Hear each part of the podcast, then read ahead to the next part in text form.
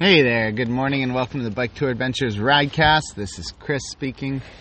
Um, I'm now up to uh, day seven of the Bikepacking Canada adventure, and uh, day seven started out, I mean, relatively easy. I woke up in a camper.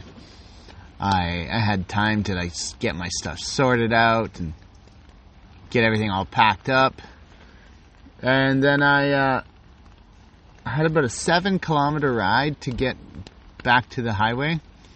But the gravel road was relatively smooth, a few little, you know, ruts and stuff and potholes, but nothing too bad.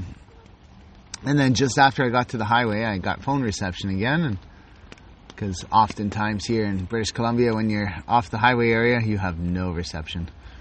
And um, so I got phone reception, and then I saw a rest stop, so I thought it's a good time to call my wife call my parents, talk to them, tell them where I am, what's going on, what's my plan.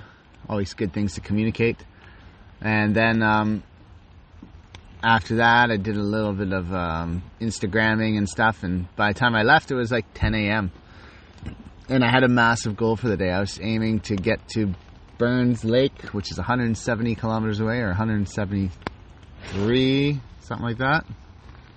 So I just checked it out. It was 172 and a half kilometers, took me nine hours, and was 1,117 meters of elevation gain. So not too bad in terms of elevation gain compared to previously on the highway, but definitely not a flat day.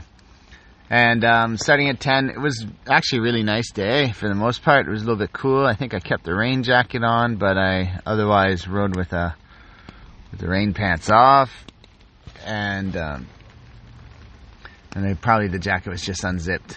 And as I was cruising up the road, um, yeah, I don't remember. Oh yeah, I um, I reached Vanderhoof, which is uh, I guess they consider themselves to be the geographical center of British Columbia.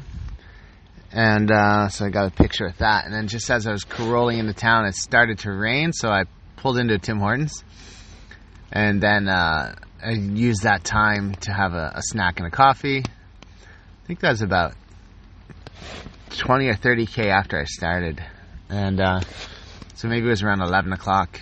And then I stayed there for about an hour and took care of some personal admin, like paying my credit card bills and stuff, you know. Important things to do while bike touring. And um, yeah, then when I started riding again, I I came across this sign. I thought it was kind of funny. It said for the Grand Trunk Pacific Railroad. This sign commemorates a place close to where the last nail was driven. So they're not even sure, but they put a sign up, which I thought was kind of funny. Uh, but anyways, I, I, got a picture of it with my bike, and uh, so it's this place where the last nail was pounded in, but not actually that place, just close to it. So, just to give you some perspective. And uh, then shortly down the road, there was a, there was an old train engine, and um, I stopped there. Just an old Canadian National CN train engine, and uh, just checked it out. It was kind of cool. Um, also ran into two cyclists. Uh, older gentlemen, and they were cycling from nearby Smithers, which is uh, another day and a half further type thing. Two days, depending how fast you ride. And they were just uh, just out doing a little bike tour, and and that guy, he's a warm showers host and has a RV camp, and said we could stay there, but we didn't actually in the end.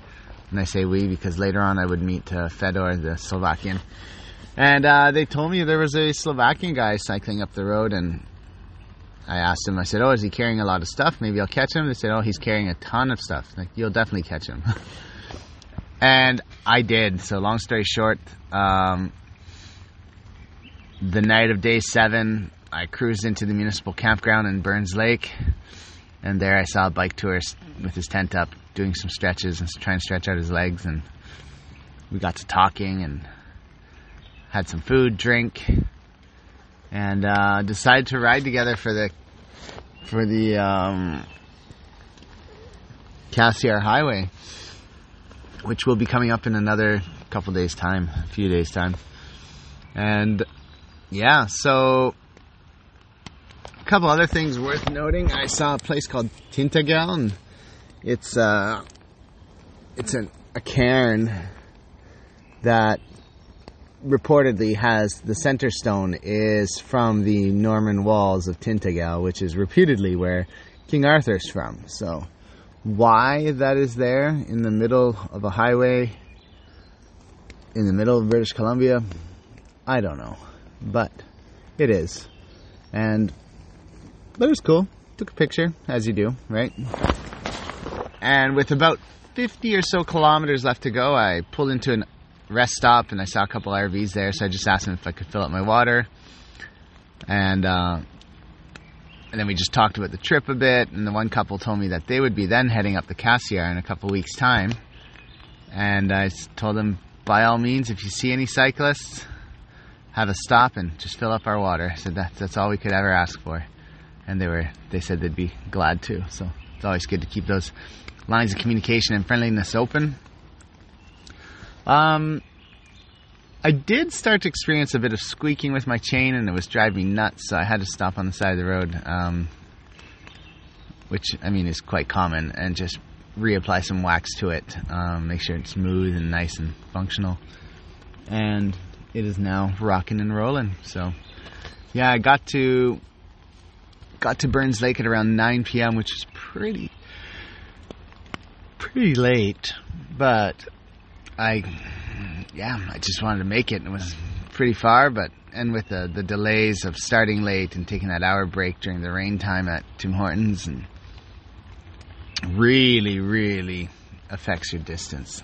So one of the biggest things I've learned so far is even a five minute break really messes with how far you get. So yeah, I'll tell you more about that in the next day's riding because that's where that story becomes applicable. So that is all for now.